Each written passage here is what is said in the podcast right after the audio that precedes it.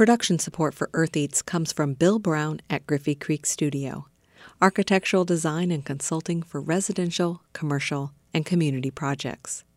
Sustainable, energy positive, and resilient design for a rapidly changing world. Bill at Griffey Creek Studio. And insurance agent Dan Williamson of Bill Rush Insurance, offering comprehensive home, auto, business, and life coverage in affiliation with Pekin Insurance. Beyond the expected. More at BillRushInsurance.com.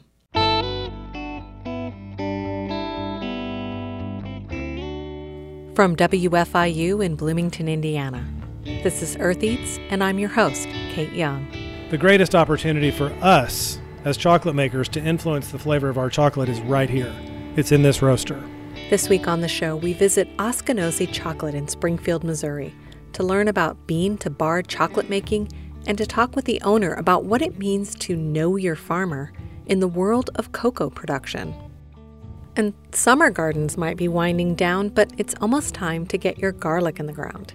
I'll walk you through the steps of curing and planting garlic later in the show, so stay with us.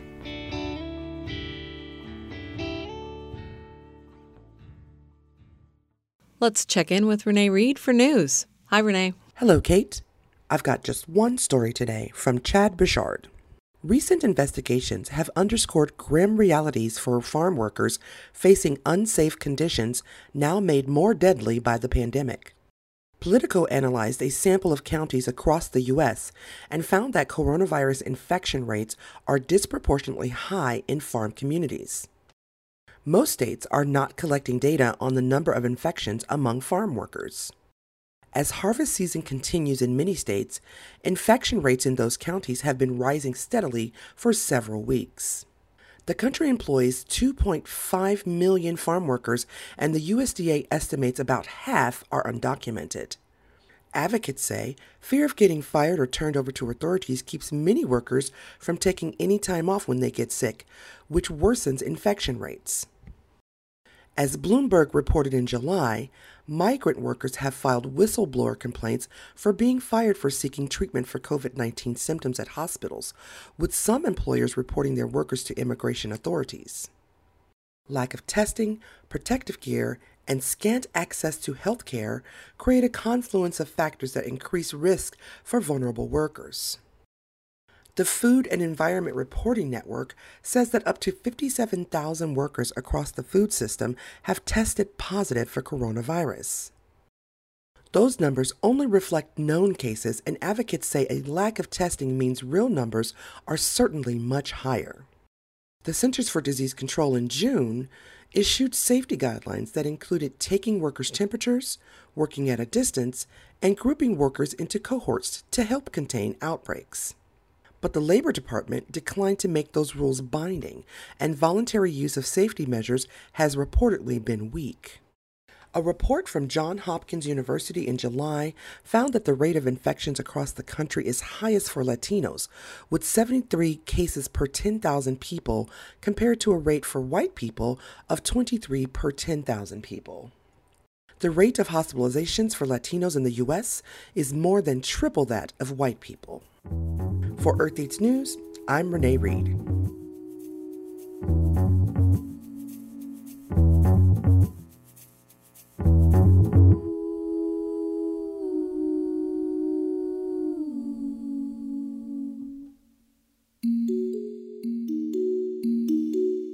Having spent my formative years in Springfield, Missouri, I would not have expected to find there a small chocolate factory producing award winning, single origin craft chocolates with direct trade cocoa bean sourcing.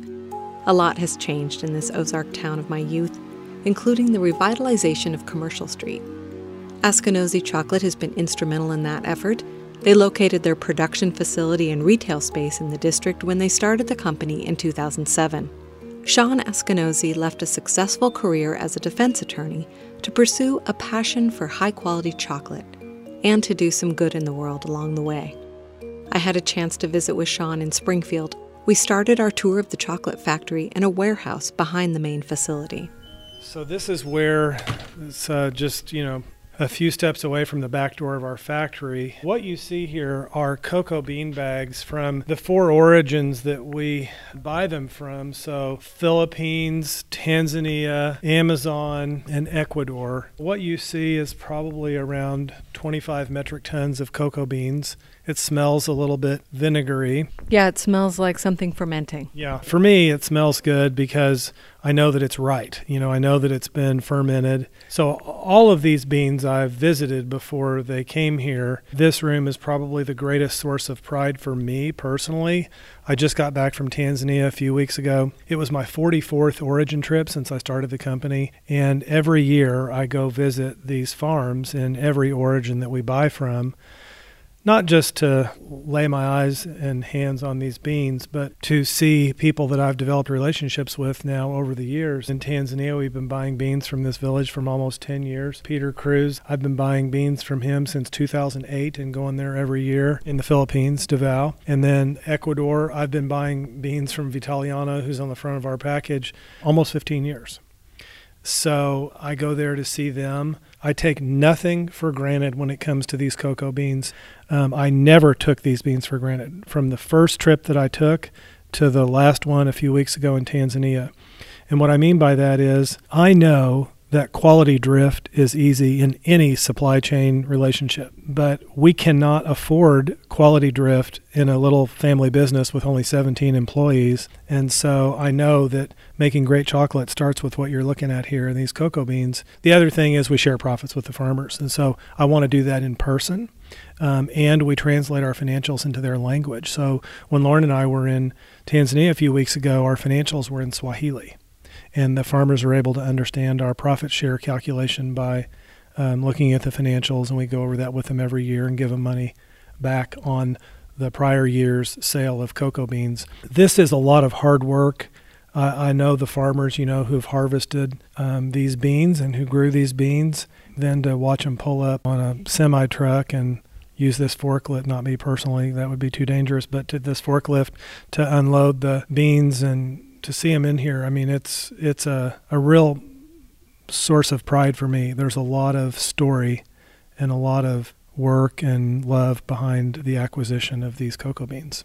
I wanted to know what Shawn is looking for when he inspects these raw cocoa beans at their origins. Well, the first thing is there's some beans here um, from the Philippines.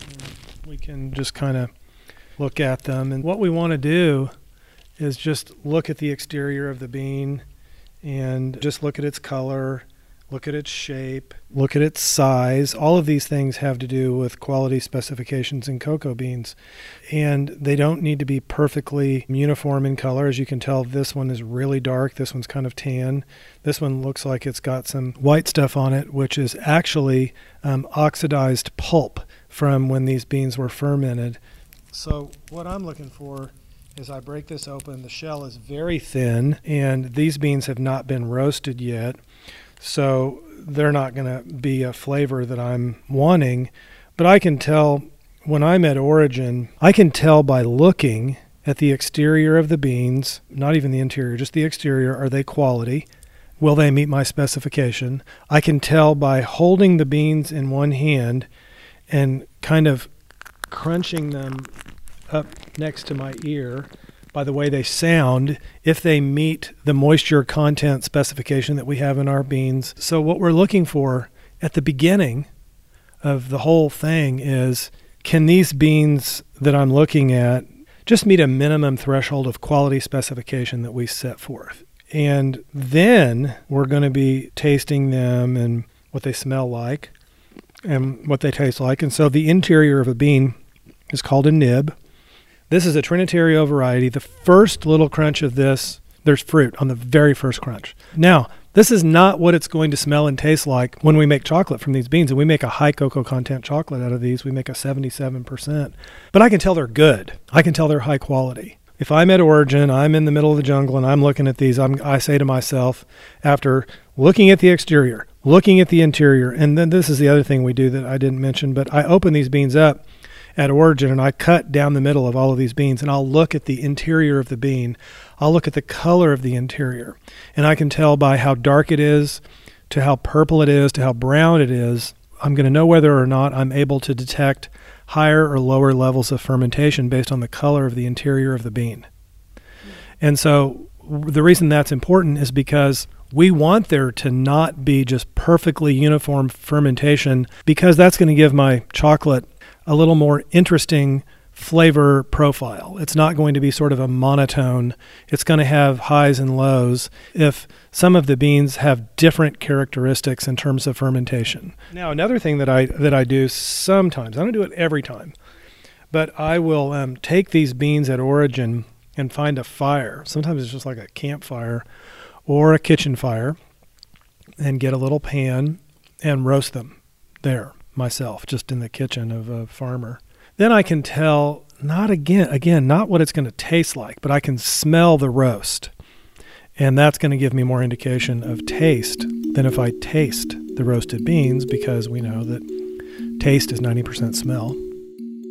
So that's just in a uh, nutshell what we're looking at. Mm-hmm. Yeah. After a short break, we'll head into the factory to learn more about chocolate production. Production support comes from Blooming Foods Co op Market, providing local residents with locally sourced food since 1976.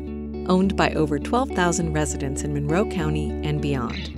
More at bloomingfoods.coop. Elizabeth Rue, enrolled agent with Personal Financial Services, assisting businesses and individuals with tax preparation and planning for over 15 years. More at personalfinancialservices.net. And Bill Brown, at Griffey Creek Studio, architectural design and consulting for residential, commercial, and community projects. Sustainable, energy positive, and resilient design for a rapidly changing world. Bill at griffeycreek.studio.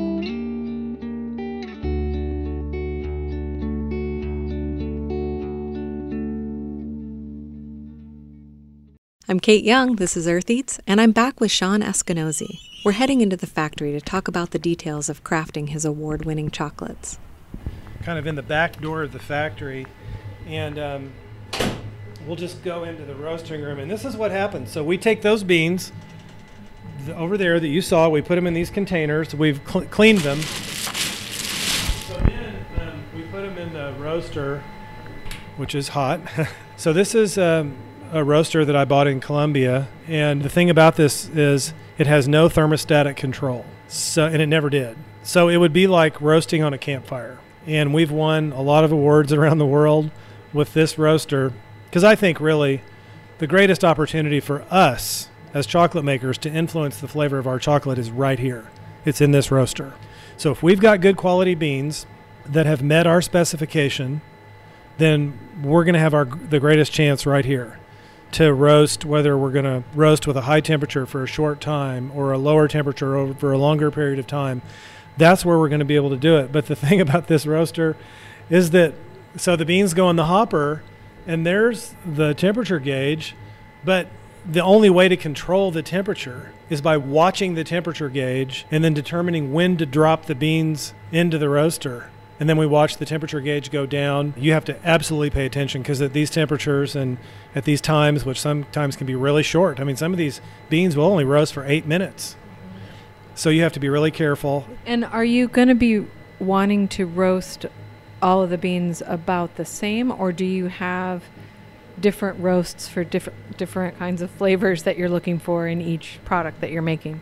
We have different roasting profiles for every different thing that we're going to make. We had some Criollo beans in here from the Amazon, just a really limited supply of them, and we made a chocolate bar over the summer with them. We had a guest chocolate maker in from Washington, D.C., Zeke Emanuel. He's a doctor, but a chocolate maker on the side. And so we were in this room sitting right here trying to figure out how to not screw those beans up. That was the big thing. They're great beans, they're very rare. We knew they were what we wanted them to be, and the only our main job was to not mess them up in this roaster. So we were really careful. And that, yeah, so every, every one of them has a different profile. They go into the cooling tray, and then they go uh, from the cooling tray through this auger system. And we crush the beans here. Uh, there's a little like roller on top that crushes these beans, and then they fall down this chute. This is what they look like when they fall down that chute, and the shells are off. You can smell it, yeah. And the shells have been essentially vacuumed off. We have a cyclone on the roof, in it is a kind of a big vacuum, and it it takes those shells and removes. And there's some shell, which is fine. The shell goes into this thing right here where that big hose is. Depending on how many we have, we might sell them if a brewer needs them to steep the shells in a recipe that they have. Or we have a whole bunch, we'll give them to a local organic farmer and he uses it for both his pigs and also as a compost. Now, the noise that you hear now, um, this is called a universal refiner, and this machine is a is a grinder. So it's just like your kitchen grinder at home, except it holds 250 kilograms and it's on its side. You can smell this too. That's chocolate. Uh, I'll get a spoon. Oh, this is my lucky day. So, um, what I'm about to do is put a plastic spoon under a curtain of chocolate inside this machine that is running. If any one of my employees did what I'm about to do, I would fire them on the spot. So, this is what we call um, our Ecuador bulk.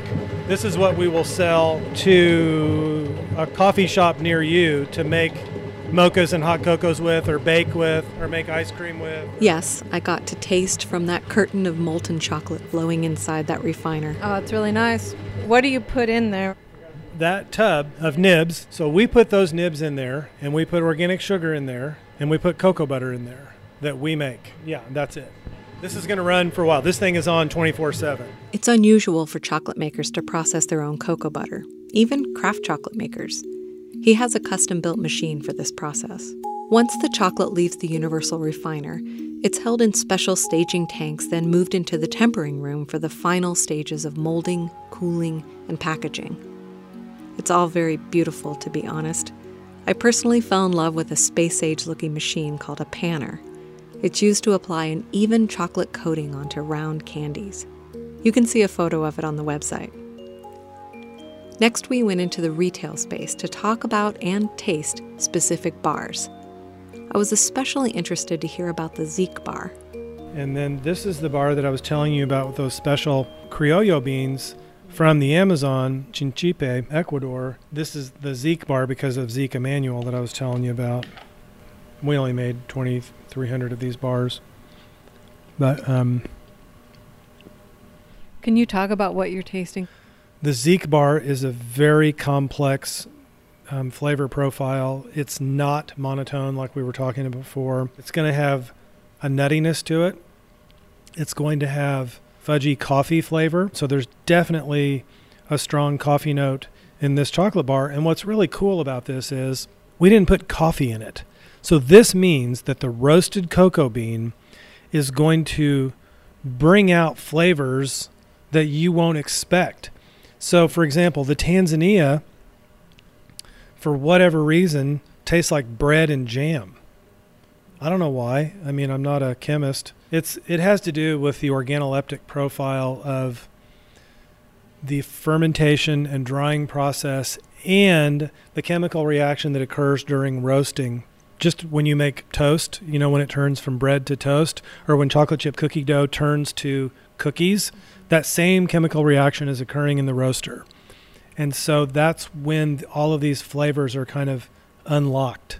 So when I was on this farm in the Amazon in May, tasting these beans out of the pod, it doesn't taste like this. You just know it's going to be different. So you don't you don't know what's going to happen. No. No.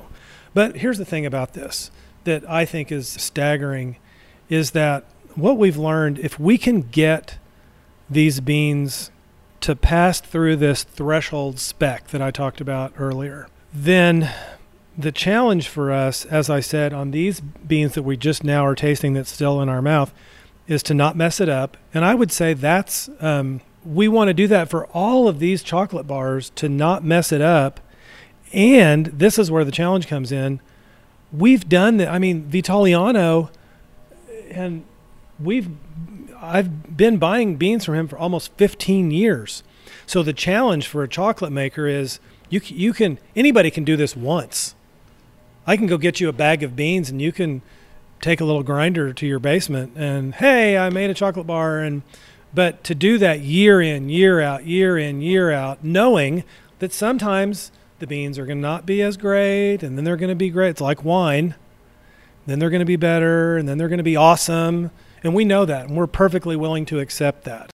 Finally, I asked Shawn to talk about the difference between fair trade chocolate and direct trade chocolate. Fair trade is a certification, direct trade is a practice, as defined by the practitioner. Fair trade is a certification based on the premium that's paid on the per metric ton price of the cocoa bean. And I know, look, I respect the fair trade movement. It served so many wonderful purposes. I can I can only speak to cocoa, socially, economically, environmentally. But in my opinion, it has become a victim of its own good marketing. And and what I mean by that is people see the label, they feel a sense of um, trust that that money that they're paying for that bar that the premium they're paying is going to the farmers. But unfortunately, study after study recently has determined that much of that premium doesn't trickle its way down to the farmer who's struggling to harvest, ferment, and dry these cocoa beans. And so uh, it's also really, I think, more applicable to really large cooperatives that can afford it and can use it as a management tool. It's a management tool, it's a certification process, it's a, a premium but direct trade is a practice. So Intelligentsia Coffee were they were really the pioneers of direct trade coffee. They were my teachers. And we define it the way they do, you know, and it has to do with paying a high price, having high quality specs, going to visit the farms, making sure there's not children and slaves working on these farms. Yeah, succinctly, that's what I would say the differences are. And I would say to your listeners, your listeners are thinking, well, gosh, how am I going to know what to do? I, I need to know. Well, we all have now, with the wealth of information available to us in fashion, food, all of these things, we can find out. We need to develop, I think, trust relationships with the people that we buy stuff from. And trust is built over time. And I think trust is, is deeper and more dependable than a certification. Shawn Askinosie is the founder and CEO of Askinosie Chocolate in Springfield, Missouri. There's so much we didn't get to. Their collaborations with places like Jeni's Splendid Ice Cream, Chocolate University, and other philanthropic projects launched by Askinosie. You can find out more about all of this on our website and see photos from my tour, eartheats.org.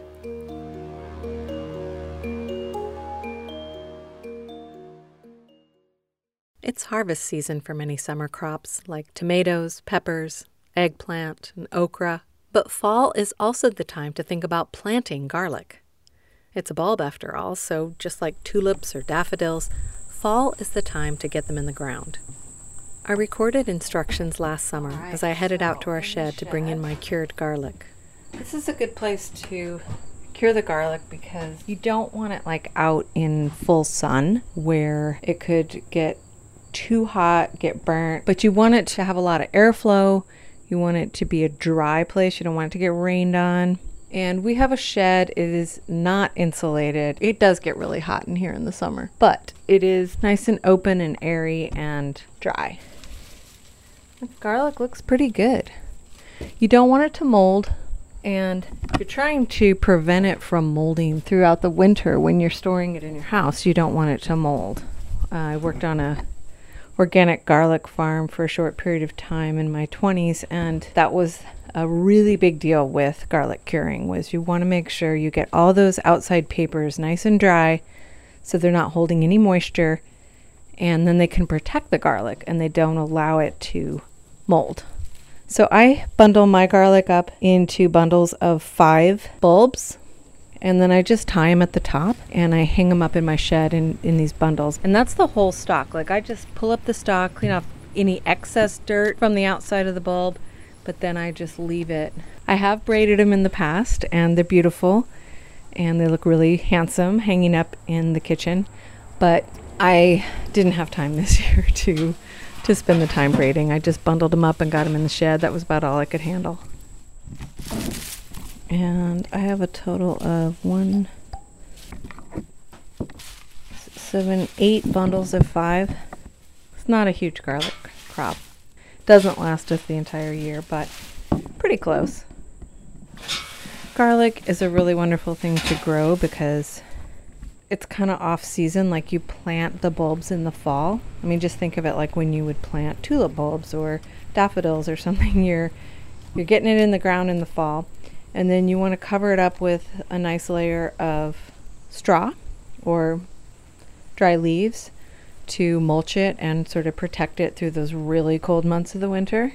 And then in the spring, it'll come popping up and it'll grow throughout the spring and then you harvest it in June and then you've got that bed available for another crop which you can plant in late June, early July and then have a fall crop. I often put carrots in the bed after the garlic and it works out really nicely or you can plant some fall lettuce or other salad greens. And once I bring it in from the shed, then I need to cut the stalks off and I also trim off those little roots, give it a little haircut, and it looks really nice when you do that. And then I peel off the outermost papers, revealing that nice white, kind of ivory color garlic skin underneath. And at that point, it looks just like the garlic that you would purchase in the grocery store. I like to do this outside on my front porch where I can make a mess and not worry about it. And then when you bring it inside, I always just store my garlic in a mesh bag, like those kind that onions come in, or sometimes lemons. And I just like to store it in there and then just hang it in a nice dry place, either in the kitchen or somewhere else in the house. The other very cool thing about growing garlic is that you plant a clove of garlic and you get a bulb. So you're multiplying your yield by like six times every year because each bulb has six or eight cloves on it. And so it's kind of an amazing crop in that way. But that does mean you have to set some aside to make sure that you can plant it for the next year, like your seed garlic. And I always pick the largest best looking bulbs for that. And I just store them in a brown paper bag until the fall when it's time to plant them. You've still got time to prepare a garden bed and to get your hands on some garlic to plant. It's an easy, satisfying crop, and you'll find lots of recipes for putting it to use at eartheats.org. That's it for today's show. Thanks for listening. The Earth Eats team includes Eoban Binder, Chad Bouchard, Mark Chilla, Abraham Hill, Taylor Killow, Josephine McRobbie, the IU Food Institute, Harvest Public Media, and me, Renee Reed. Our theme music is composed by Aaron Toby and performed by Aaron and Matt Toby. Earth Eats is produced and edited by Kate Young, and our executive producer is John Bailey. Special thanks this week to Shawn Askinosie and everyone at Askinosie Chocolate. Production support comes from insurance agent Dan Williamson of Bill Rush Insurance offering comprehensive home, auto, business, and life coverage in affiliation with Pekin Insurance. Beyond the expected. More at billrushinsurance.com. Blooming Foods Co op Market, providing local residents with locally sourced food since 1976. Owned by over 12,000 residents in Monroe County and beyond. More at bloomingfoods.coop. And Elizabeth Rue, enrolled agent providing customized financial services for individuals, businesses, and disabled adults, including tax planning, bill paying, and estate services. More at personalfinancialservices.net.